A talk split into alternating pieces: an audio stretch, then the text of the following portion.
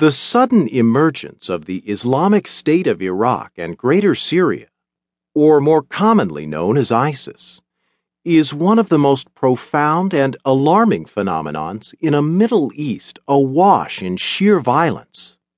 On this account, there is no doubt that ISIS is one of the most powerful jihadist groups in the modern world. This group brings a very tremendous level of fear, not only in the Middle East, but also in other parts of the world.